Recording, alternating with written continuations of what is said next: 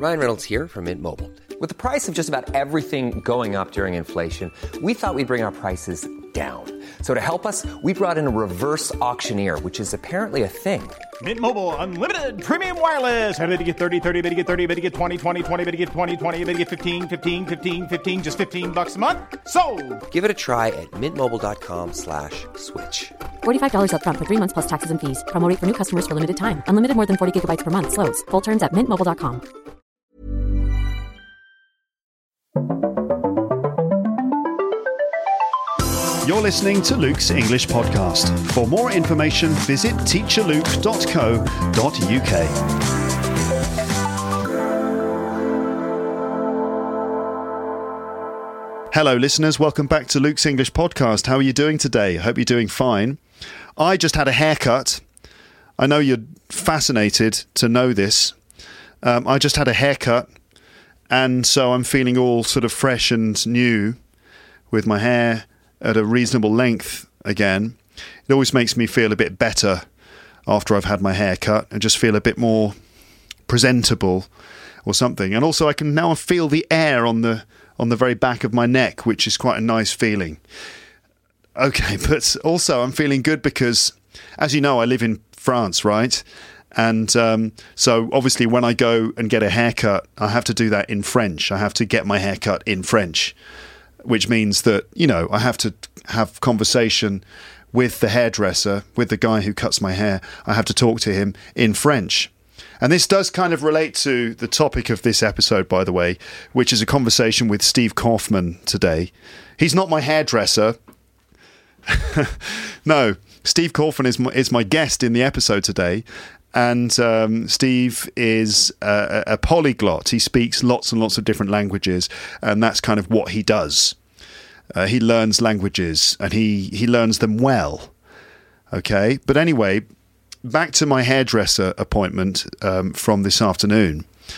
So, yes, I have to make conversation in French during my haircut, right? While I'm having my haircut, I have to chat away to the hairdresser. Now, it takes me about 30 minutes to get my hair cut. It's not very long, but still, that's enough time.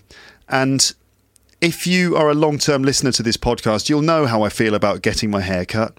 First of all, I find it a bit awkward and uncomfortable. Uh, and secondly, I have to speak French. And so it, it's like an awkward situation made even more awkward by the fact that um, I suddenly feel like I can't escape. You know, I just have to speak French. And um, sometimes that can be, uh, I don't know, a little bit embarrassing this is complicated. Obviously, it's this is my own personal struggle. Uh, but you know what it's like when you're trying to speak another language. Sometimes you just feel a bit shy. So that's kind of the way it is for me in French. But today, I'm actually quite pleased with myself because I managed to maintain the conversation for about 30 minutes without feeling completely ashamed or without feeling completely ridiculous okay, I managed to have a pretty good conversation about a few different things with my hairdresser. Now, it helps that he's a nice, understanding person. And he kind of uh, understands me and he knows me and he makes an effort and he's sympathetic and stuff like that. That obviously helps because when you're having a conversation with someone who is judgmental or not very patient or who doesn't care about you, that is a horrible situation because you feel uh, stupid and and they don't really make an effort to be patient and to listen to you. But my hairdresser is not bad, and he is, um, you know, he's a nice guy. So anyway. That's, I feel good. I feel like I've made an improvement. I feel like my French is slowly improving. This is another story for another time about me and my French, and I have done episodes in the past about about this subject exclusively about this. But um, anyway, I'm feeling quite good today because uh, I feel like I, I actually managed to have a pretty good conversation. I, I still feel like I'm I'm at a kind of a B1 level, honestly. And you might be thinking, but Luke, you live in France. What what what are you doing? Um, yeah, I mean, I've many many excuses. Of course, we shouldn't make excuses. We have to kind of um, actually do things to improve our language learning, not just make excuses. But my excuses are, you know, that I, I work in English, I do this podcast in English, I speak at home to my wife in English. And so there's not a lot of French in my life, except for those moments when I am out and about, or moments when we have uh, a dinner party or something and I'm sitting at a table and everyone's speaking French, and then the pressure is on. And that's a difficult situation to improve another language in. When you're surrounded by people and you feel very nervous and you've got you know you, are the odd one out because everyone knows what's going on and you're you know it's like you're trying to watch a tennis match you know your head is going this way left right left right and eventually you don't realize where the ball is anymore. Um, so stress and pressure it's not very good for language learning. But anyway i'm feeling quite good today because i did all right and that's good. That's a way of s- sort of putting me into a more virtuous cycle of motivation and success, which hopefully will feed itself. I've been reading more graphic novels in French. I've found that this is a thing that, that really works for me. Graphic novels, you know, uh, not comic books. That's what we would. That's the term we use to describe the things that children read. You know, there are pictures with speech bubbles. Okay, that there's your comic books and stuff, you know, like Spider Man and stuff. But graphic novels are the same thing but for grown ups. So I like to read graphic novels in French. I find that works for me. So anyway, there you go. I just felt like saying that. Now, let me stop waffling and rambling here and get into the conversation that you're going to hear today. So, as I said before, this is a conversation with Steve Kaufmann. He is a Canadian polyglot. A polyglot is someone who speaks lots of languages on Wikipedia, it says that Steve speaks 20 languages. 20, yes. Now, that's one of the first questions I ask him in this conversation is actually how many languages do you speak? And he actually kind of clarifies. But, at, but he has learned to some degree about 20 languages. Uh, these days he actively use he doesn't actively use all of those languages. But anyway, Steve is a very famous um, polyglot. He's been interviewed lots of times on lots of different channels and shows. He's been featured, you know, in uh, on the news in various countries. Uh, he's written articles for Huffington Post in the in the, in the United States and in Canada. Um, he's very well known. And it's about time I interviewed him on this podcast, right? Uh, so finally, here it is. Now, I'm going to ask Steve questions that he has been asked before, but I'm saying that because I'm sure that many of you listening to this haven't heard all those those interviews with him that he's previously done. So the main aim here for me in this episode was to find out from Steve how he does it. How does he learn these languages? What are the insights that we can gain about language learning? Okay? And the idea is that I'm trying to encourage you listening to this to maybe improve your habits or improve your attitude or maybe not improve it just feel like feel reassured if you're doing a lot of the the right things according to Steve's method. And just to consider what Steve does. He's a successful language learner. Is he exceptional? Is there something special about him? Is he unique?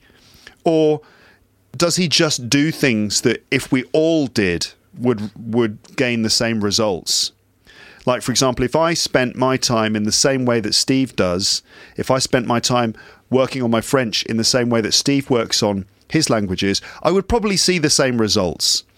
So, you know, it's about attitude, it's about habits, it's about time, it's about motivation, all the things that I have talked about before.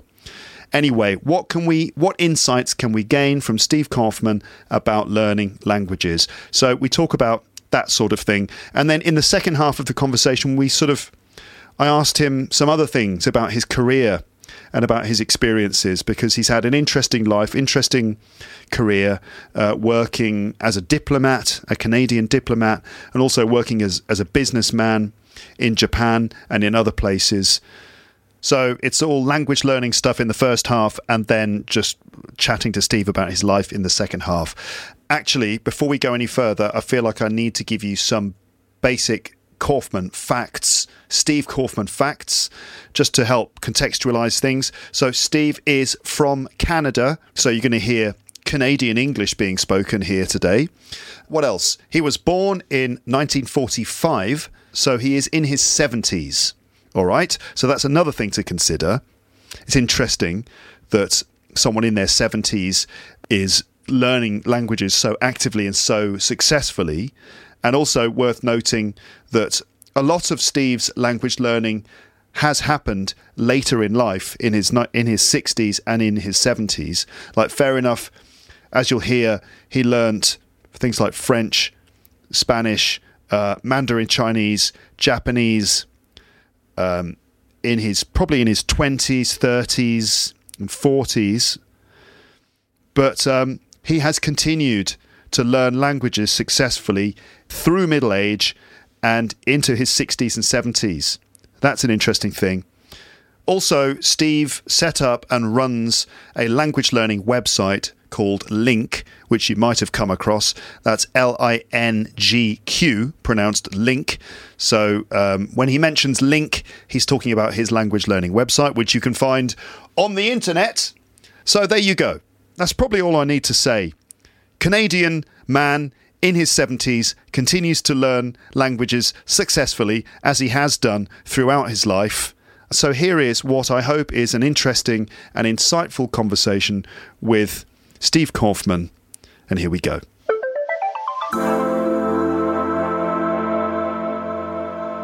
Hello, Steve. Nice to talk to you. Luke, nice to talk to you. How are you today? I'm fine. I'm absolutely fine. It's the morning for you. It's the evening for me. You're in Vancouver.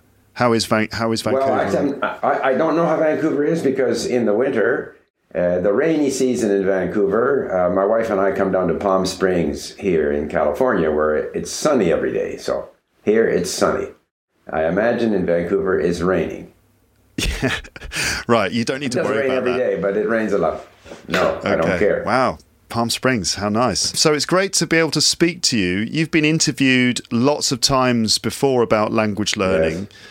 And I was wondering Mm-hmm. how I could possibly ask you something that you've you haven't been asked before, and I think I probably can't.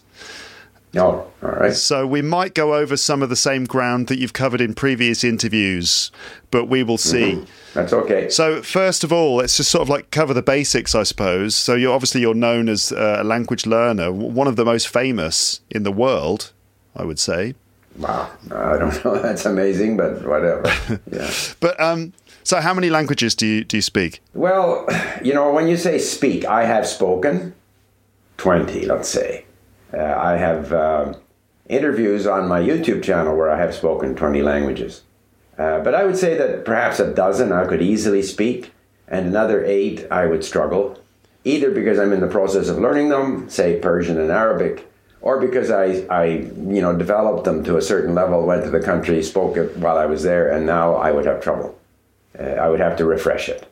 So, sort of, yeah. And of the 12 that I speak, you know, I would say uh, maybe half a dozen I speak quite well, and then less well as you proceed down the list. So half a dozen that you speak quite well. You say. How, how did you define quite well? Well, in other words, I can have a comfortable conversation. I'll make mistakes. I'll be missing a few words. I will understand just about everything that's said. Uh, but I'm sort of more comfortable in some than in others. I can express myself more accurately, you know, in some, whereas in some of the weaker ones, I'm I'm uh, looking for the words that I really know I know and try to build what I have to say around those words. Whereas in the languages that I speak really well, I can just say whatever I want. You can say whatever you want in those languages you speak really well. Okay. Okay. Um, now, most of my listeners um, are probably trying to learn one second language. Probably there'll be others who are who are you know have got several, but most of them are just trying Right. to deal with English and trying to learn it really well. Um, so why why for you, Steve? Why so many? Why so many languages? you know, it's just circumstance. I didn't set out to learn a lot of languages.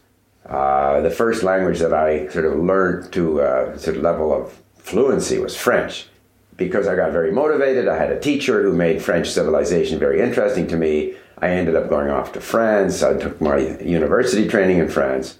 Then the second language that I learned was Chinese because I was working for the Canadian government and they wanted to train people in Mandarin Chinese back in 1968.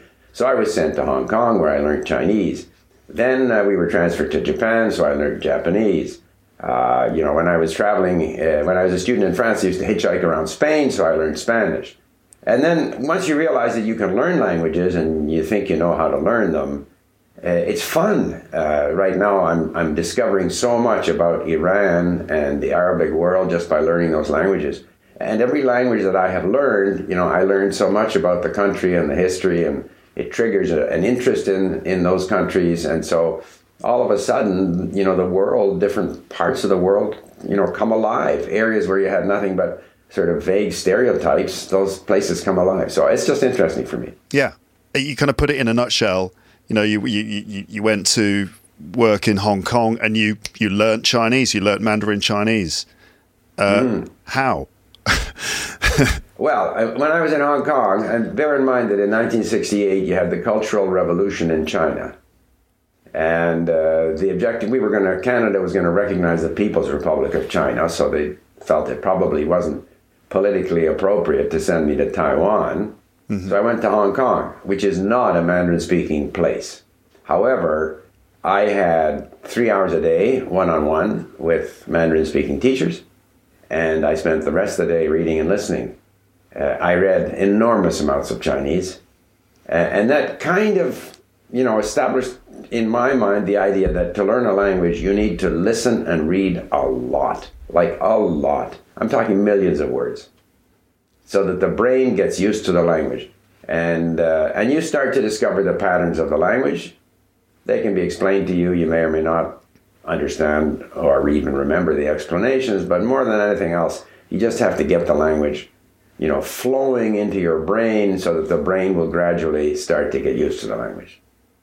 How long did that take then to go from absolutely nothing? Well, that was actually that's quite that's quite intensive, isn't it? What you were doing there, very, you know, in, in, very, with Chinese, very. that like you know, three hours of one to one, and then lots of time reading and listening. Uh, that is very intensive. It was the most intensively I've ever studied a language.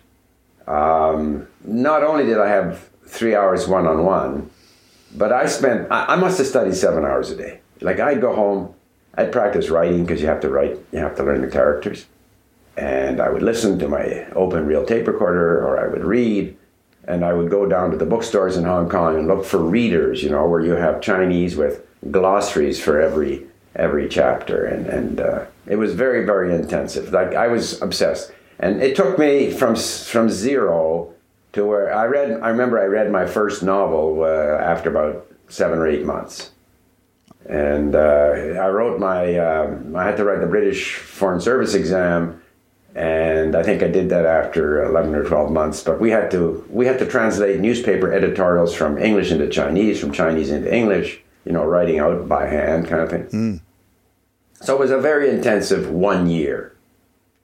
Yeah. And how was that year? Were, were there not moments in that year where you felt kind of demoralized, demotivated, where you felt like this isn't working? How you know?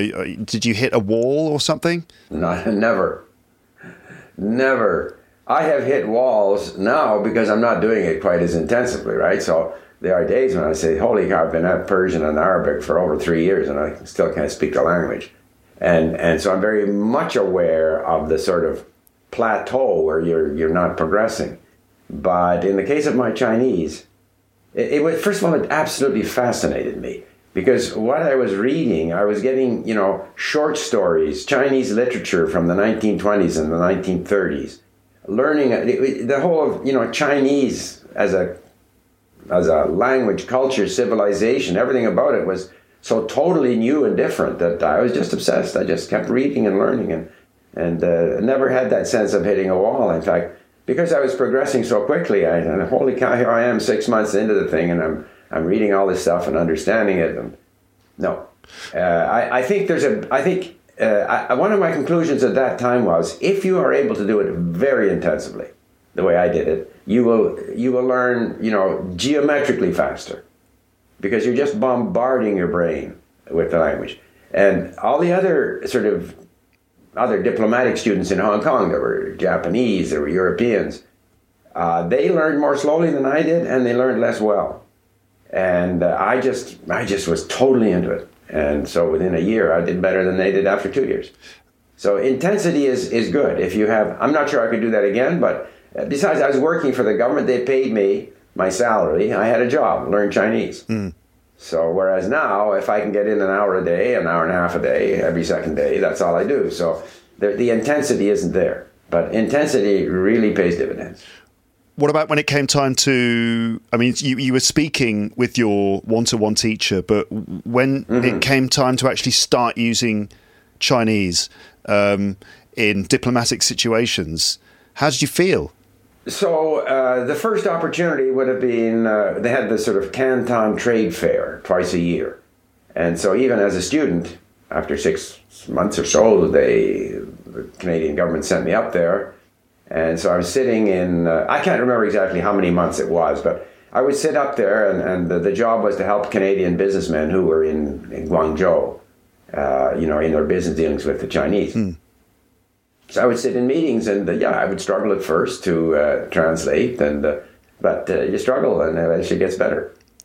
you know, that's all.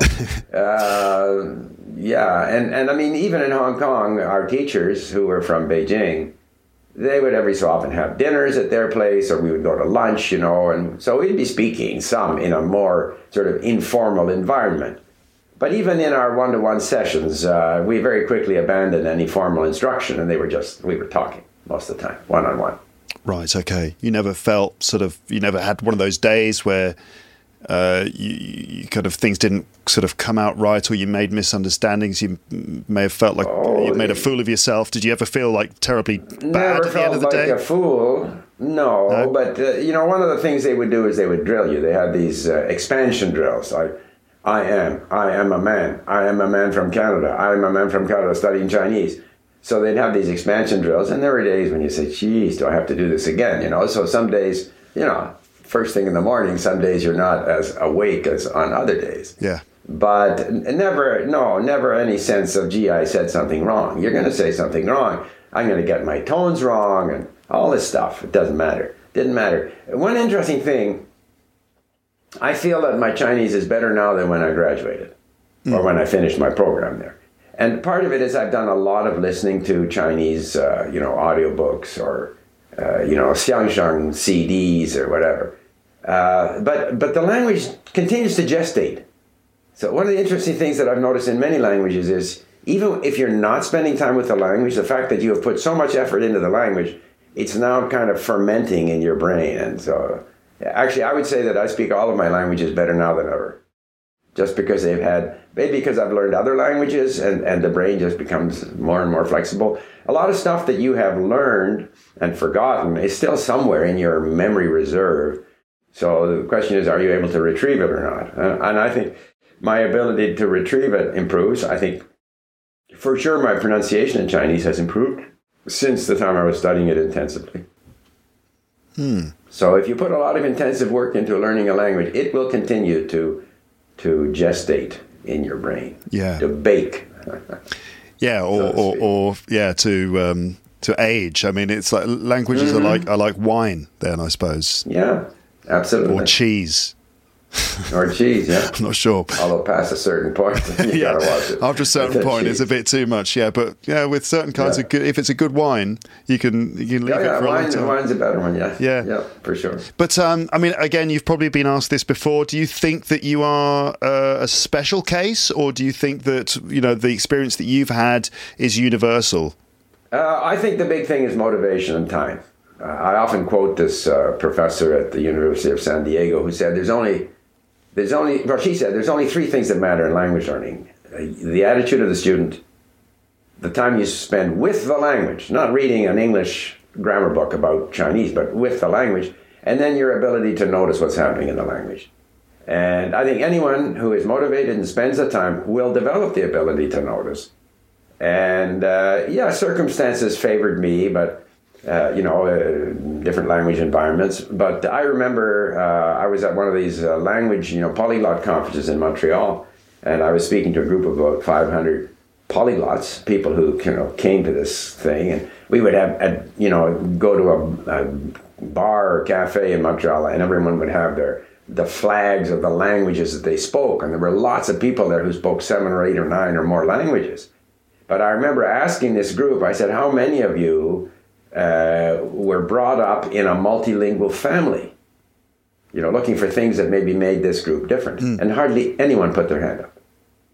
So these were people who were motivated to learn languages. And, and there's no question that once you learn one, and then another, and then another, and once you sort of recognize that it's not such an extraordinary thing to do, uh, and you have the confidence that you can do it, and you put the time in, and you enjoy the process, if all of those things are there, you're going to learn.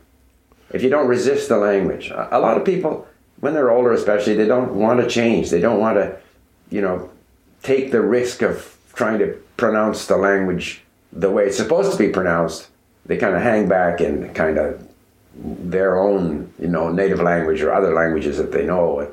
So there's a lot of attitudinal things there, but fundamentally, I think everyone can learn. Some may learn better than others, but everyone can learn. What do you think it is that stops people? Well, they're not confident that they can do it. So if you're going to climb a mountain and you don't think you can reach the top, you probably won't reach the top. Uh, you know, if you look at countries like Sweden, where everyone is exposed to programs in English, say in American or British TV programs, and so by the time they start school, they've heard so much English that they all speak well. I mean, some differences, but they all more or less speak well. Um, so I think it's exposure to the, it's attitude, time with the language, and with that comes this ability to notice what's happening in the language. So noticing that in fact they don't pronounce it this other way, which is based on how that would be pronounced in your language. Actually, it's pronounced this way. You know, a lot of people, uh, people learning English, for example, they will pronounce English words uh, based on how that word would be pronounced if it were written in their own language. Mm-hmm. So you have to overcome that. You have to start noticing that no, in English, English has a very messed up writing system, mm-hmm. and you actually have to learn how to pronounce each word. You can't just rely on how it's written, but you have to notice that. Absolutely. So you talk a, you talk a lot about input and listening a lot and reading a lot. Is there is there no place for you for the sort of deliberate practice in language learning? For example, you know, doing some controlled practice with certain grammar points or, um, you know, pronunciation, controlled pronunciation practice. How does that kind of deliberate practice fit into learning a language for you? Oh, I think it can help. It depends how much time you have available. Mm-hmm. So, if in my case, I had six, seven hours a day to spend on learning Chinese, so I am sure that we practiced specific points of grammar uh, in our you know one-on-one situations there. Uh, I think though people are a little bit. It's very difficult. You can practice like I've often you know talked about the third-person singular of the present tense in English, which mm-hmm. takes an S, and you can practice that all you want uh, until that slots in as a natural thing to do. People are going to continue to you know when speaking on the fly, they're going to not have the S there, and at some point it clicks in. Uh, so I think a lot of these points of grammar, with enough exposure and with enough practice too. I mean, I, am not against output. I think it's eventually to speak well, you have to speak a lot. You have to speak a lot. It's just that I don't think you need to speak a lot at the beginning when you have few words, when you don't understand. Uh, when you have enough of the language that you can understand, that you can have meaningful conversations with people, then you should have lots of conversations. Um, but uh, so yeah, if you have a lot of time, sure, do drills, whatever. I when I don't when I'm only spending an hour or two a day, I prefer to spend my time on on input because it's easier to organize. Uh, I don't have to set up a time to be with the tutor online to do sort of specific drills. I've never, I, I have, I, I, you know, in the language that I have learned since Chinese, I've never found the specific drilling of particular grammar points all that helpful because by the, the next day I've forgotten it. It, it. It's you know it just will click in at some point, and um, yeah. So when does speaking? But actually, everyone's different. Yeah, everyone's different, yeah. right? Yeah, yeah. When, when, does actually speaking come in for you? So you, you um, if we start with uh, taking you know learning a language from scratch, mm. you start reading Okay, let's let's let's do that. Let's start with learning a language from scratch to I can have a conversation in this language. Um, okay. What what's your very first step? So you've been doing Arabic and Persian recently. So tell us a little mm-hmm. bit about mm-hmm. let's say Persian. How did you start? Yeah, so obviously with both Arabic and Persian, you have a big issue which is the writing system. Uh, it goes from right to left. Uh, the symbols are completely foreign uh, they, in fact, the individual letters, they change depending on whether they're at the beginning, the middle, or the end of a word. So that's a major obstacle. So when you start out, when I listen, it's just noise. I don't get anything. It's just absolute noise. The writing system is just a bunch of squigglies. Zero. So what I do is we have at LingQ we have these mini stories where the same story more or less repeats five times. Different person, different tense, uh, you know, a negative or question, but more or less the same stuff is happening five times. So, and we have 60 of them. So I do the first lesson. I listen to it. I understand zero. Then I go sentence by sentence looking up the words. And in the case of Arabic and Persian, I have had to put separate effort into try trying to get a, a toehold on the writing system. And, and slowly, slowly, by dint of uh, you know, occasionally reviewing what the symbols mean, then again looking up words, then listening to that sentence, and, and then maybe listening to the next sentence. And, and then I gradually progress. So I, I understand 30% of lesson one, I move to lesson two, and, and I understand 30%, I move to lesson three, but then I go back to lesson one. And over the first three months or so, I will listen to those stories. It adds up to about 30 times or so, like many, many times. Looking up words, reading it again, listening again. So I'm at an early stage when I'm discovering the language, so my tolerance for uninteresting content is quite high because I'm quite interested in trying to discover the language. And so that'll go on for like three, four, five months. And then I start moving to more kind of meaningful content. It might be something on history, or it might be, you know, uh, in the case of Persian, I had uh, this collaborator in Iran create 26 episodes on the history of Iran, followed by these, again, these circling questions. So there's now more interesting is the history of Iran. Uh, but it's the same process listening, reading, looking up words, listening again, reading again, still not understanding. And I just keep doing that. And when I reach about five, we count the number of words you know at LingQ. So when I reach about 5,000 known words, then I'm kind of motivated to start talking. First of all, I now have phrases that have been bouncing around in my brain, plus I can understand some. So there's no point in having a, a an online, you know, chat or you know lesson with someone when you can't understand what they're saying. You can't keep on saying, "I beg your pardon, beg your pardon." Mm-hmm. So, but at that point, we can have a, a limited conversation we may, for example, what I did with Persian, because we have these mini stories which include questions, so then I would read, which is very helpful because I was trying to learn to read this Arabic uh, script, right? Yeah. So I would read, read it wrong, she would correct me, I read it wrong, correct me, and then having read a little section, then she would ask me questions. The questions would, in fact, be the very questions that were in the text. So I, I knew the answer, so I could answer. So th- that got us into it. And then pretty soon, within a couple of weeks, I'm no longer interested in doing that. So then I stray into other subjects and we talk about a variety of other things and gradually the range of things that we talk about. And pretty soon we're talking about the history of Iran. Yeah. Wow. That's, that's, that's amazing. Yeah. But your, your mm-hmm. level of motivation is incredible. And also your tolerance for, uh, you know, not understanding what you're reading oh, yeah. is impressive too. Because I think that's a, a reason why people don't, maybe won't follow that technique because they're just you know the the tolerance for sort of failure is pretty low. Exactly. You know, I say you you have to have a high tolerance for you know uh, fuzziness, not understanding, making mistakes, all of those things. Uh, that's absolutely key.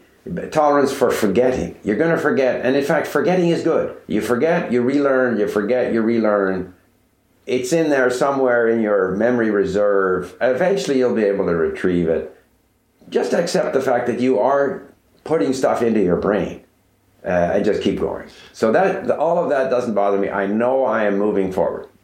I know that, in other words, the key the key measurement in language learning to me is not what's achieved, how well you pronounce, how well you know how accurately you speak. The key measurement should be your activity level.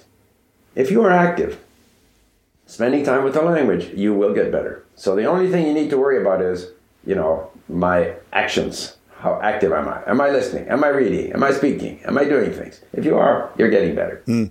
This is very reassuring to hear this, Steve, because uh, mm. these are sort of things that I've come to myself. I mean, I'm, I'm not really a language learner. I mean, I sort of try and speak French in my daily life. Let's not talk about that because you know it's. I mean, when I'm talking to you, and there's me like tr- struggling to speak French, but um, as an English teacher, which is you know what I've spent most of my life doing and working on and desperately trying to help people to improve their English and doing this podcast for 14 years now as well. Right. just like banging on about all this stuff over and over and over again. I have said many of these things too. It's about time and motivation and practice and you know that's the equation. And uh, it's like climbing a mountain you know you don't don't look at the whole thing like you have to do it in one go. You do it step by step and just sort of try and enjoy it. Uh, motivation you know. I, I- i've talked about all these things before so this is very encouraging uh, stuff. It's just a just that people just actually have to have to do it. Um, and also enjoy those moments of uh, progress those moments when you do anything when you manage to succeed in any way. Uh, you kind of enjoy those things. Um, Right. uh, if you were if you were one of my listeners, right? Let's say you were, you know, someone trying to get over the intermediate plateau. What would you do if you were that person? Well, uh, I would say find find things. First of all, every opportunity you have to speak, speak. Obviously, uh, without worrying about how you do, how you sound, mistakes you make. Anytime you have an opportunity to speak, go for it. When you're with people and so forth. But there are many things you can do even when you're not with you know people where you can speak the language. So, as you know, I believe in listening and reading. I think audiobooks together with ebooks are tremendous because I, I believe that if, if I hear a non-native speaker of English speak English, the person who impresses me the most is the person who uses the language well, who has you know uh, a good vocabulary, whose choice of words, uh, the order in which the words you know are are put together.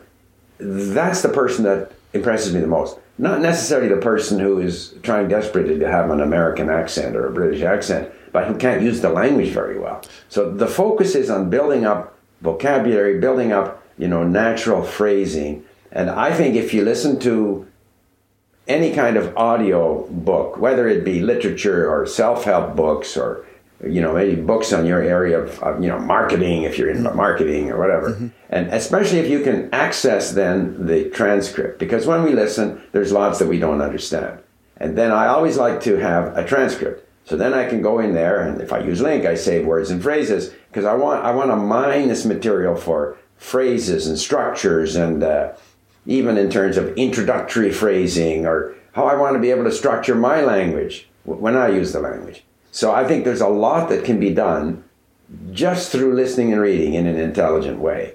And then when you do have a chance to speak, just go for it. Don't worry about how you sound. And, and in a way, you have to sort of project yourself as so if I'm speaking French, Japanese, Chinese, whatever, I, I just see myself as a I'm a speaker of French. I'm a speaker of Chinese. I'm not sort of this timid non-native speaker attempting to speak the language. I just am a speaker of the language. So you've got to have that kind of a positive, you know, self-image, but also, you know, build up your weapons, build up your vocabulary, your phrasing, your comprehension. Eh, Comprehension is big. If you don't understand what the other person is saying, you're at a big disadvantage. You're intimidated. If you understand everything, you can struggle a bit to speak. It doesn't matter. Yeah, going back to that thing about saying don't feel timid about speaking another language because I mean no one own no one owns language, do they? I mean there's no intellectual property rights on language as far as I know. Um, You know, it's it's totally open source. So people learning English, English is yours. Oh yeah. Hey there, it's Michelle Norris. I'm host of a podcast called Your Mama's Kitchen. When I travel, I'm usually looking for a way to find a taste of home when I'm not at home. And one of the things I love to do when I am at home is entertain. And Airbnb allows me to do that. When I was in California recently, I rented a house that had a great kitchen. And when we were sitting around the table, we we're all thinking, we're in someone else's house. Someone could be in all of our homes as well. If you have a home, but you're not always at home, you have an Airbnb. Your home might be worth more than you think. Find out how much at airbnb.com/slash host. Hey, it's Ryan Reynolds, and I'm here with Keith, co star of my upcoming film, If, only in theaters, May 17th. Do you want to tell people the big news? All right, I'll do. it. Sign up now and you'll get unlimited for $15 a month and six months of Paramount Plus Essential Plan on us. Mintmobile.com slash switch. Upfront payment of $45 equivalent to $15 per month. Unlimited over 40 gigabytes per month. Face lower speeds. Videos at 480p. Active Mint customers by 531.24 get six months of Paramount Plus Essential Plan. Auto renews after six months. Offer ends May 31st, 2024. Separate Paramount Plus registration required. Terms and conditions apply if rated PG. language learning metaphors. I've, um, You know, it's it's it's it can be difficult to talk about language learning. It becomes a bit sort of metaphysical or something, doesn't it? So metaphors Mm-hmm. are quite useful. Do you have any favourite metaphors or analogies for learning a language? for me, of course, it's a voyage of discovery. Because, so my situation is different. Many people learning English, they need English. They need, need English for their job or because they're going to, because they are, uh, you know, immigrants or they're planning to emigrate or they're planning to go work in London or New York or they want to go to university. So it becomes a necessity. Uh, So that puts pressure on them. For me, it's just a voyage of discovery. But I think also, um, you know, when you speak another language, it's a bit of a game. You're imitating. It's almost like you're play acting. Yeah, Uh, it- it's there, there's a bit of an unreal there. Real is my own language. When I'm speaking some other language, I'm play acting. I'm pretending to be, you know, French, Chinese, Japanese. yeah, So it's kind of fun that way. But that's my dilettante approach. Uh, but when you're in serious situations, I mean, when I lived in Japan, I did business in Japanese. Everything was in Japanese. It wasn't a game. We were talking business. yeah, But uh, but still, I have a sort of a lighthearted approach to it. Uh, I don't worry, and and I should point out too. We were talking about people being afraid to make mistakes. Uh, I have done business with so many people, either in English or in their language. But when we speak English, you know, it doesn't matter. Like Swedes who speak English very well, they still make mistakes. Germans who speak English very well, they make mistakes that reflect, you know, structures in their own language. And that's very hard to get rid of. And it doesn't matter. It doesn't impede communication, uh, nor does an accent impede communication. Uh, I think very often the sort of accent thing becomes a bit of a vanity project. You know, uh, I'm going to speak with so little accent that no one can tell. We can always tell. Very rarely you find a non-native speaker who learned the language as an adult who can be, you know, completely mistaken for a native. Unlikely to happen. And why would you want to do So- that anyway? Unless you, I mean, only only a spy really would want to do that, right? Well, no, no. I mean, okay, you want to. Obviously, the goal, i- the pronunciation goal is the native speaker at some level, whether it be someone from Scotland or Britain or Australia, it doesn't matter. Uh, Scotland is in Britain, but you know what I mean. Yeah, Uh, yeah. You know, uh, At the moment, yeah, so, at so- the moment, Steve. Yeah, at the moment, yeah, yeah. So, uh, but but that's the model that you're trying to imitate. So it's normal. I'm trying to imitate. So the closer I get, the better it is. Of course, yes, you want to. Uh, but but so there's the sort of ideal ideal goal is to sound like the native. It's like ideally, I play golf. I would like to I would like to hit the ball like Tiger Woods Yeah. but I'm never going to do that, and that doesn't prevent me from enjoying golf. So my ideal is to speak like, say, a native in French or Japanese or Persian. I'm not going to do that, but it doesn't prevent me. I can have that as a goal and yet be perfectly satisfied with achieving much less than that goal. Yeah. Aim for the stars, hit the moon, Right, kind of thing. Right. You still hit the moon. Right. It's not bad. right. And it doesn't mean you're falling flat on your face. Let's put it that way. Yeah. Um, okay, so learning language is like a it's a voyage of discovery. Um, I've heard Mm-hmm. you mention before that I'd, I wonder if you'll remember this uh, that learning English or learning a language is like mowing your lawn in your garden. Oh yes, I use that as a because uh, because many people feel that they have to absolutely master something. So if they go into a lesson, they do a lesson. I got to master everything in this lesson. I'm going to master the basics, and it's just not realistic. Uh, if if I do a lesson or if I listen to something, I'm going to understand it sixty percent, seventy percent, and then I'll move on, and I'll go back again later on, and I'll pick up what I missed. So, in a sense, I was just thinking of that because I was mowing my lawn and I let it grow a bit long. So I adjusted my lawnmower so it wasn't cutting quite as close to the ground, right? So then I can push the lawnmower. It's easier to push the lawnmower. Mm-hmm. I go one pass at that higher level, then I go back in and adjust the lawnmower down, and then I pick up the rest uh, of, uh, of, the, of, the, of the lawn, right? Yeah. So by having had two pass, three passes, going you know, skimming it the first time, getting a little deeper the second time, that's fine. You don't have to master stuff when you first go at it. Make it easy for yourself. So the, a nice short, uh, a lawn with like short grass is the goal. Like you want your yeah. lawn to be um, uh, you want the grass to be cut so it's all neat and short.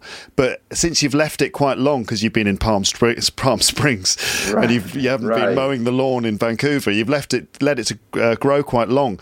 But you can't get that goal with the first in one go because no, it's going to. too hard. It's too hard. It's you can't. The machine won't do it. It'll clog up the machine, and yeah, you'll fail. Exactly. And and it's you know.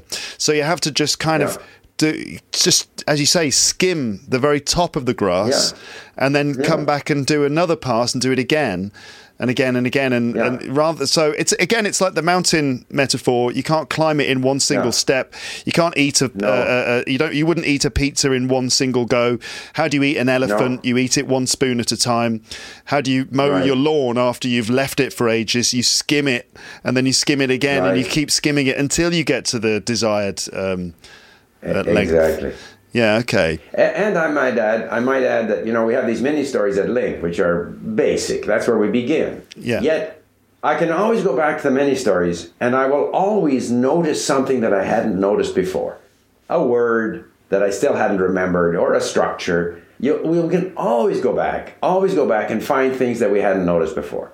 So we're not going to pick it up all of it the first time. So we can always go back and go back and go back and notice different things if we're paying attention. Mm. Repetition, repetition, repetition, re- mm-hmm. repetition, repetition. I don't know how many. Repetition and novelty. That's the other thing that I say. You know, this I quote Manfred Spitzer, who is a German neuroscientist, who says that the brain requires repetition but also novelty. Novelty. You can't keep novelty. on feeding the brain novelty. Yeah. New stuff. The brain wants new stuff. You can't just feed it repetition. Uh, you, you've got to give it novelty. And this gets back to this whole idea of interleaving. You can't give the person, you know, here's this list of words, learn them. By the third time you're going over the list of words, you're not learning anything. Uh, you have to move on and come back.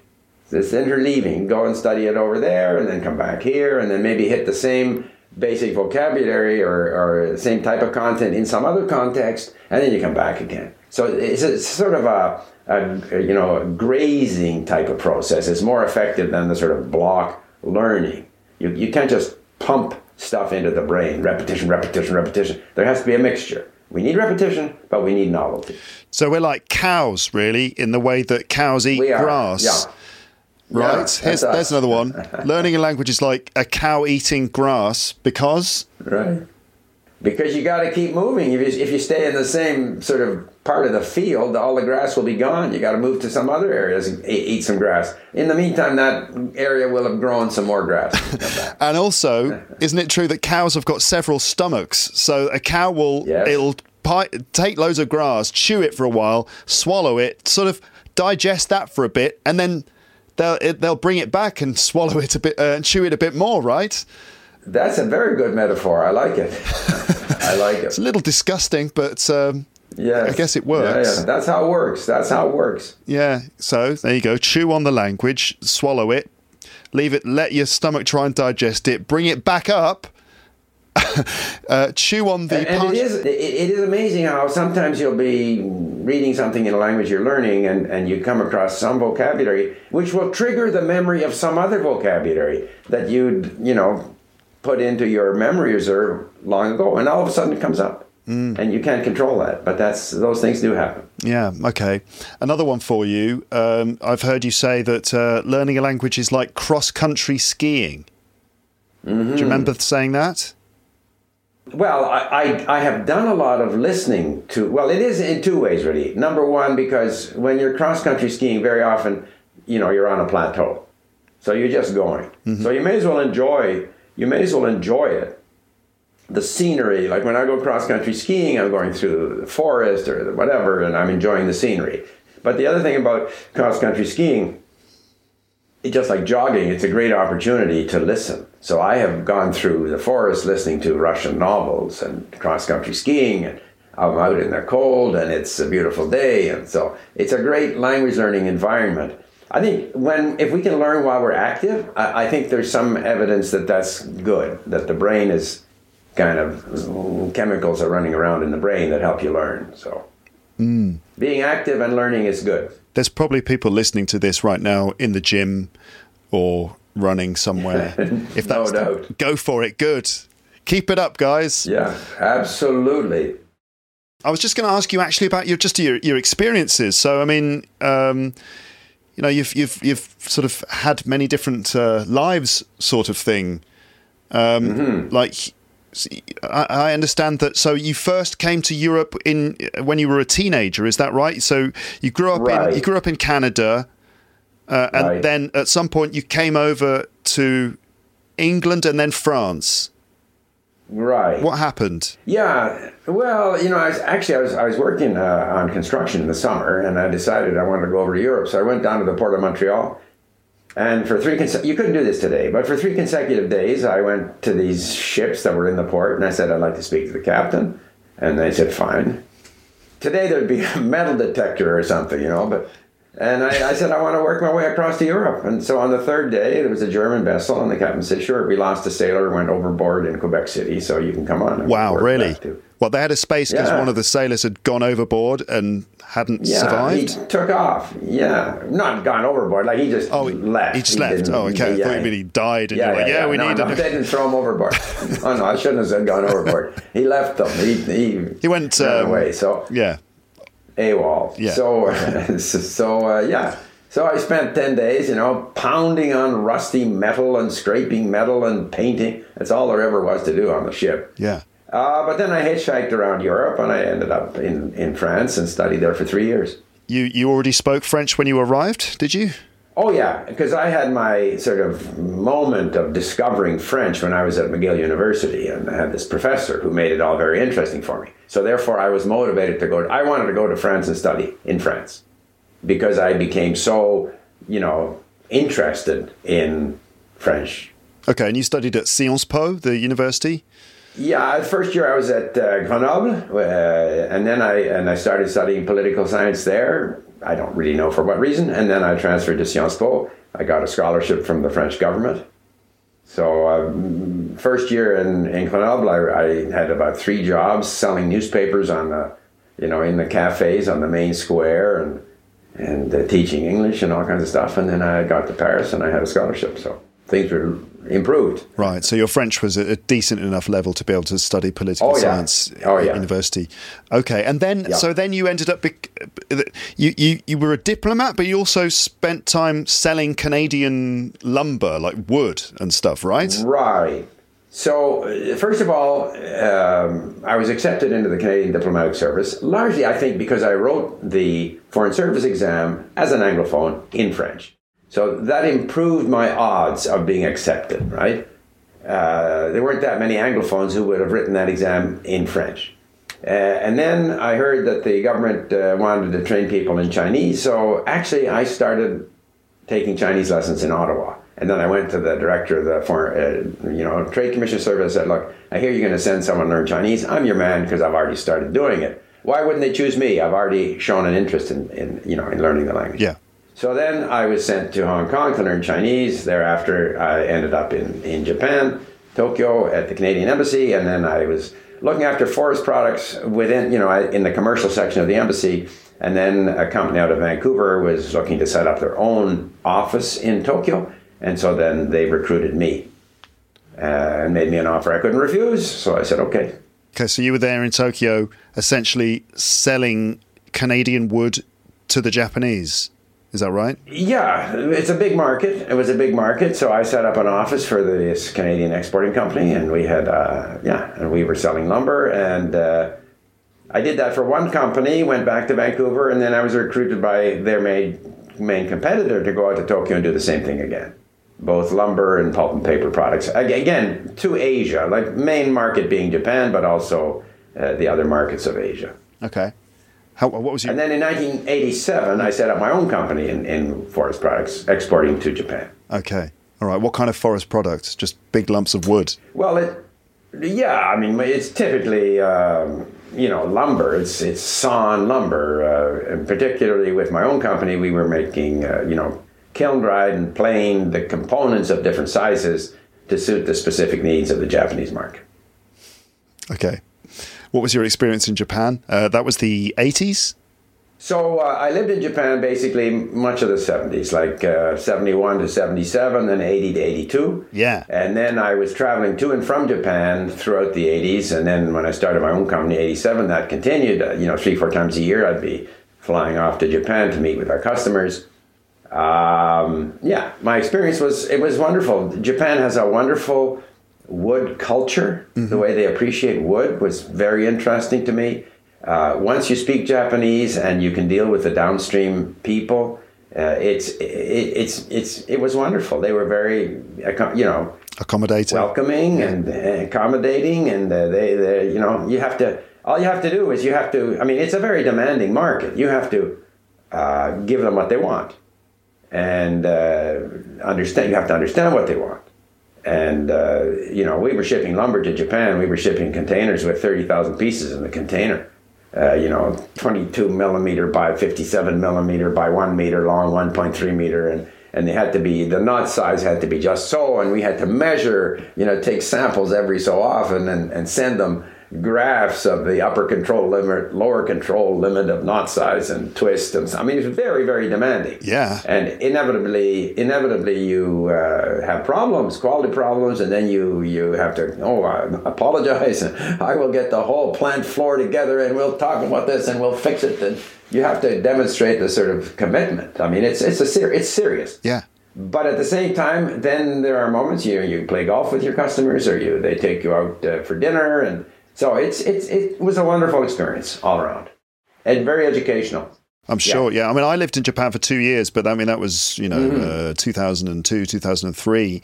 Um, but in the 70s, I guess it must have been fairly uncommon for a lot of Japanese people to see a Westerner.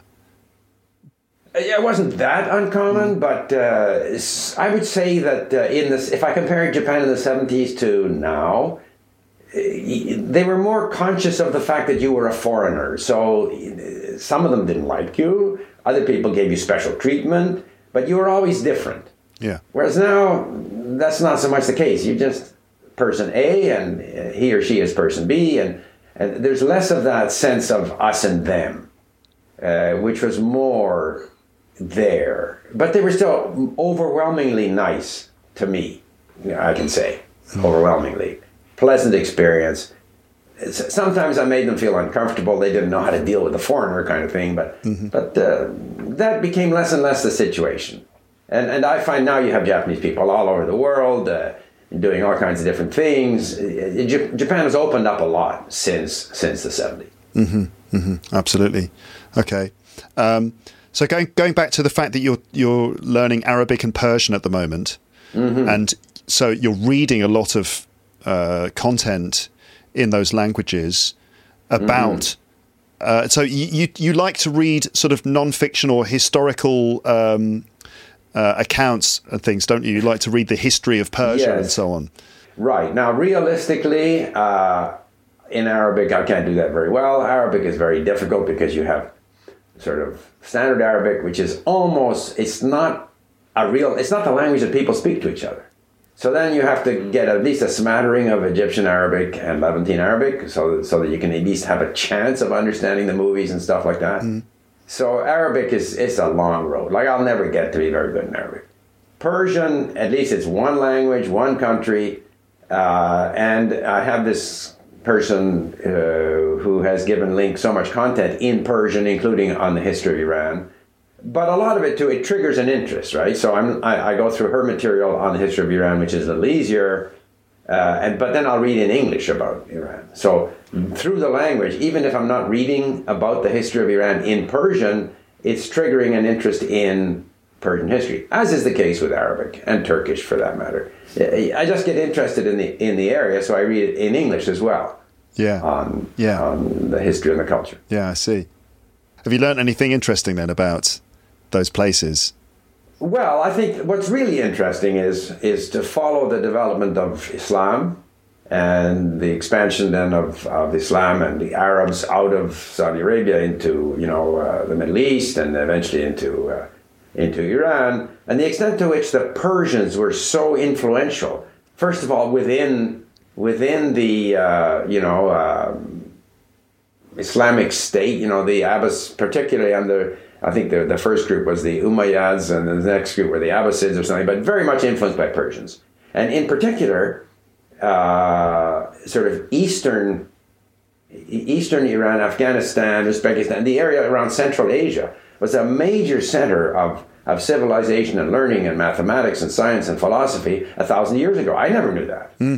And those people were particularly influential uh, in the development of the whole Middle East and stuff. So you just you learn a whole bunch of stuff, um, and and of course pretty violent history, I guess. Uh, and uh, you know, and you got the Ottoman Empire and the Arabs and the Persians, and then of course India, which was very much influenced by at least the Persian language, because uh, the Mughal Empire, those were essentially Turkic. And then you, you- again, you learn about the sort of interaction between the Turks and the and the Persian speakers and the Turkic language speakers, and uh, it's just fascinating. Yeah, it is, isn't it? It's absolutely never ending. And when you then Yeah. use the language, you know, when you actually speak the language, you know, you sort of start to get a taste of. You somehow enter the world of of, of it all, don't you? Absolutely, and and in Vancouver we have a lot of immigrants from Iran. So every every chance I get, I use the language, and of course I get a very positive response. I think the Iranians are amongst the most appreciative when you speak their language. Uh, and I have a sense of Iran of 2,500 years of history that I never had before. We, we think of Iran today, we think of the mullahs, and we think of women all dressed in black, and and uh, the horrible suppression of of uh, the demonstrators, and it's it's a lot of negative stuff. But uh, I realize there's 2,500 years of history there, interaction with India, with Greece, with uh, Central Asia, with China. Uh, again, uh, I've watched some Iranian movies. They have very good movies. It's in many ways the sense of a country with this tremendous ancient history, but yet very modern in a way. Iran is more Western than uh, the Arabic countries, I think. Uh, certainly than Egypt. You know, the less less sort of hidebound religious and stuff, and quite quite uh, quite modern in many ways. Yes. um, and have you noticed any similarities between Persian and English? Is there some some words are similar? No. Well, I mean, there's, you know, there's words like Bechtar is better. Okay, it sounds kind of similar, but Yeah. no There's no relationship. There's 15% common vocabulary between Persian and Arabic, and also between Persian and Turkish. Uh, but the structure of the language is very much European, Right. unlike Arabic. The structure is It's an Indo-European language, isn't it? Indo-European language, very, very similar structure, but it has its own thing, you know. Like, for example, much is made now in the Western world about gender-neutral pronouns, which to my mind is a silly thing. But uh, in Persian and Arabic, they only have not uh, Arabic, but uh, Persian and Turkish, they only have gender-neutral pronouns. There is no he, she, it. It's just ooh. Okay. Doesn't necessarily mean that they're, you know, that they're more uh, Progressive in terms of gender neutrality yeah, and stuff. right? Yeah, yeah, that's meaningless. But that's quite convenient, though, isn't it, to not have to worry about Very the genders? Because I mean, Yeah, you know, in well, for example, sure. with French, I mean, that's a bit of a nightmare. exactly. Arabic has gender, but uh, Persian doesn't have gender. Persian has many things. If Persian were written in the uh, in the Latin alphabet, it would be quite easy to learn. Other than the fact that there's not a, a lot of of um, you know common vocabulary. Like obviously, when an English speaking person learns French or vice versa, they have a lot of freebie vocabulary. Yeah. Not the case with Persian. But leaving that aside, in terms of the structure of the language, it's it's the writing systems that's the biggest obstacle. Mm-hmm. I mean, it's not an obstacle. That's what it is. Period. But but yeah. Yeah, challenge maybe if we want to put it in Yeah. more positive terms. right. What what um, do you have any plans to have a go at any other languages? Um, maybe. You know you can, at some point you know it's so hard. You keep adding languages and then that means that languages you learned before you no longer speak them very well. So at some point you know. But i am kind of curious about the structure of south asian languages. So it might be hindi or we have a lot of punjabi speakers in vancouver. If we get one of those languages at LingQ we, we have gujarati but i'm not very motivated to learn gujarati the, the inconvenience with the indian languages is that they all have their own writing system sort of. Hmm. So it, it, at least if, if they all had the same writing system, then it wouldn't matter almost which one you learn because there's some of the northern Indian languages, leaving the southern Indian languages aside. So I might, I might do that. We'll see. Okay. No immediate plans. All right. Currently, I'm enjoying bumbling along in Persian and Arabic. Okay. Well, hey, it's really fascinating to talk to you. Thank you so much for your time. Uh, I Steve. enjoyed it. Okay. And right. um, well, I mean, do you want to do a bit of shameless self promotion at the end? Well, it's just that I enjoy language learning. I have a YouTube video, at least uh, channel called Lingo Steve. Uh, so you're welcome to come and uh, watch my videos there. Subscribe if you want. Uh, I have this language learning platform which I uh, co-founded with my son Mark called LingQ L-I-N-G-Q.com, which is where I learn languages, and I think it, it fills a need. It's uh, part of the whole picture. I think anyone learning languages is going to want to do a variety of different things uh, maybe take lessons, maybe buy some books, maybe travel to the country. And I think LingQ kind of is quite complementary, fits in there. Absolutely. Okay. Well, Steve Kaufmann, thank you very much and have a lovely day. I enjoyed it, Luke. Yeah, me too. Thank you. Thank you. Okay. Okay. Bye. Bye for now.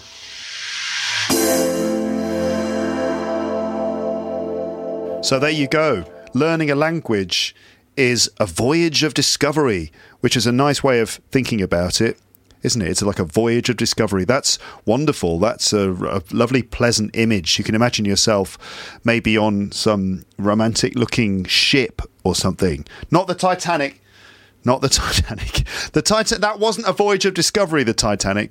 That was more like an arrogant vanity project, almost, wasn't it? That was like humans going, "We've built a ship that's unsinkable." No, I'm not talking about that kind of thing. Which you know, that sort of overconfidence, the overconfidence of the Titanic, where you say this ship is unsinkable and then it promptly sinks. No, no, it's a, it's a more realistic um, approach, and it's a voyage of discovery. So you can imagine yourself taking a leisurely boat ride down some lovely river or something like that. I don't know. But it's a voyage of discovery. That is a nice way of putting it. Or that learning a language is like cross country skiing, right? A lot of the time you are on a plateau. So cross country skiing, that's where you are skiing across country. That's not downhill skiing, okay? Cross country skiing is the arguably slightly more boring version of skiing. All right. Now, I don't mean to uh, sort of have a go at cross country skiers. It does look nice. But cross country skiing is the one where people kind of push themselves along. They're not just going down a hill, they push themselves along. There are two narrow little tracks in the snow, and they use these narrow skis which seem to not be attached properly at the ankle, at the heel. And but that allows people to kind of push through the snow, and people kind of go on cross country skiing expeditions through the forest. So learning a language is like cross country skiing because I think it should be a, a pleasant thing to do. But also, as Steve said, often you're on a plateau. You might not be constantly climbing, or it, it doesn't have perhaps the exhilarating um, adrenaline rush of downhill skiing where everything's moving very fast and you're going very quickly. That's not the way it works with language learning. You go slowly. You you you might be on a plateau for quite a long time, or maybe it feels like a flat surface, but actually you're slowly climbing as you go up a hill or something. And then later on, you can kind of slide down the hill, but it's not quite as um, dramatic as downhill skiing. And so you take time to enjoy it, to look around and appreciate your surroundings. So if you're learning language, you take plenty of time, you enjoy the process, even though it might feel like you're sort of on one level. You might not realize that you're going up and up and up slowly. And maybe you feel it's a bit tiring because you do have to push yourself forward all the time. Ah, so it's kind of like cross country skiing. Um, what else? Learning a language is it's like being a cow. So you you eat the grass, so you consume the English, and you chew, chew, chew. You you kind of do your best to digest what you've consumed, and you swallow it, and it goes down into one of your stomachs. So this is if you're a cow, and the, the stomach works on the the grass, or your brain somehow works on the language. Okay, but that's not it. That's not the end of the process. You might have to you might have to get that grass back again and bring it back into your mouth and give it another chew, work on it a bit more and swallow it again. And then it moves from this stomach to this stomach. So, you know, you are constantly working on the same things again and again. It's not just one gulp, gone. I mean, you're not a crocodile. I've said that learning a language is like being a shark in the sense that you have to always be moving there's another reason why it's like cross country skiing. You always have to be moving. If you stop moving when you're cross country skiing, it's kind of hard to get the momentum going again. So it's the same with language learning. You basically have to be a shark on skis. Okay? Just always moving all the time. Not a crocodile. Crocodiles eat things in one go, like hum, zebra, bang take a big chunk out of a, of a, of a zebra and then hum, swallow it in one go. No, it doesn't work like that. You have to be like a cow. Yum, yum, yum. Very slowly. Eat some grass here, chew it, digest it, have another chew of the same grass, digest it again, move to another piece of grass, enjoy the fresh air. You know, I'm sure there were other analogies and metaphors, weren't there? Were there? There were, I'm sure. But anyway, I hope you enjoyed that that conversation with Steve Kaufmann there from Canada, the extraordinary language learner. Um, obviously, you can draw your own conclusions about language learning from that conversation, and you know, like Steve has has been criticised before by some people. People who say, well, his approach is a bit vague, and people might say that um, it doesn't that some some learners need more structure than that. And in and if you're a very busy person, taking Steve's leisurely approach might not work for you. Okay, but what we do know is that everyone is different, right? So what works for Steve might not work for you, but I think at its core, I think it's true, right? That if you can spend time with the language, that it's going to pay off, that it is practice plus time multiplied by motivation. Practice and time, okay? And, um, you know, you've got to just find out what works for you and do that. Like for me, for example, I've found that graphic novels are a great way to get French in into me. It's a great way for me to eat French, as it were. Um, you know, I've tried lots of things with French, and a lot of them just don't seem to click. But graphic novels that's working for me. So that's great. Also, another another conclusion that I take from this, which is also something I've said before many times. It's quite encouraging talking to someone like Steve, who has so much experience of learning languages, um, and his conclusions are very similar to the conclusions that I've had. So you know, find out what works for you. Relax a bit and don't don't beat yourself up if you are not making perfect progress. Don't beat yourself up if you're making mistakes. Don't beat yourself up. You know what beat yourself up means? That's like, you know, like to sort of abuse yourself. Not abuse yourself. No, that's not the right expression. To to fight with yourself. Why aren't you better? Smack. You should. Oh, you made a mistake. You made a stupid mistake. Whack. Don't beat yourself up. Okay. Um, relax and don't be too hard on yourself. Mistakes are all part of the process. Of course, we're going to make mistakes. Of course, we're going to get it wrong and all that sort of thing. I mean, it's just normal, isn't it? Um, yeah, it is. Enjoy it. Try to enjoy the process. Be interested in everything. Be interested in in in not just the language, but in everything else. So, for example, Steve is interested in the history of the country where that language comes from. Okay, he's looking beyond, he's going beyond just the language and looking into the history of the country, and by being interested in that, he that allows him to read a lot in his target language. Don't rush it, give it time. So, yeah, I mean, it's interesting. I'm a teacher who does some language learning. He's a learner, a language learner who does some language teaching. And it's interesting that his conclusions kind of mirror my own and also gives me further encouragement for this whole podcast project, you know, that I, I, must be doing something right. So that's good. It made me feel good talking to Steve because, and at the end, um, after I'd pressed, you know, stop on the record button, Steve was saying, "Oh yeah, podcasts are brilliant. I really think you're doing the right thing. This is a great thing for language learning. So keep it up." He was very enthusiastic and very encouraging, which I which I'm which I appreciate very much. Um, so, just in case you were in any doubt about the value of listening to Luke's English podcast, there it is. I mean, Steve Kaufmann has confirmed it as well. So, there you are. Listen to my show. I mean, you know this already, of course. I don't need to say this because you are one of those people who listens all the way through to the end.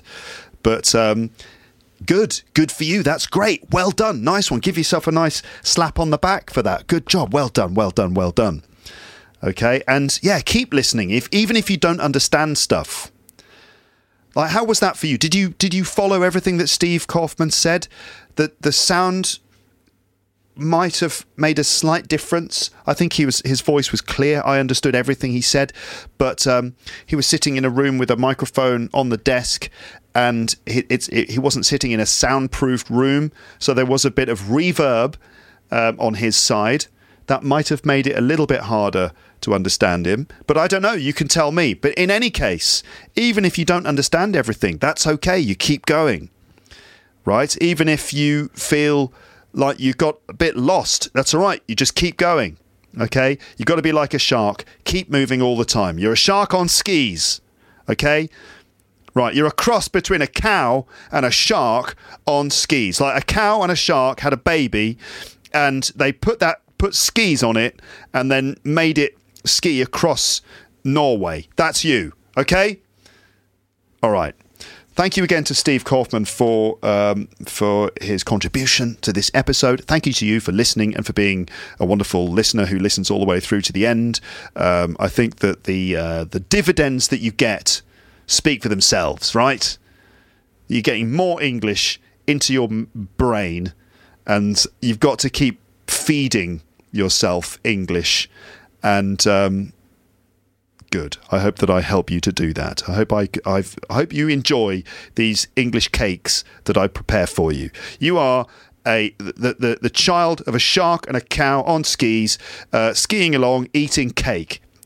Right? Okay, I think that's probably where we'll end this episode. Thank you so much for listening. I will speak to you again soon. But for now, it's time to say goodbye. Bye, bye, bye, bye, bye, bye, bye, bye. Thanks for listening to Luke's English Podcast. For more information, visit teacherluke.co.uk.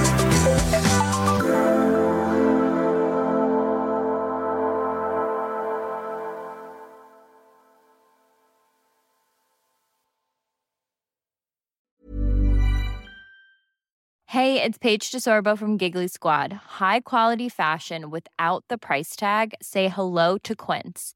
I'm snagging high end essentials like cozy cashmere sweaters, sleek leather jackets, fine jewelry, and so much more. With Quince being 50 to 80% less than similar brands.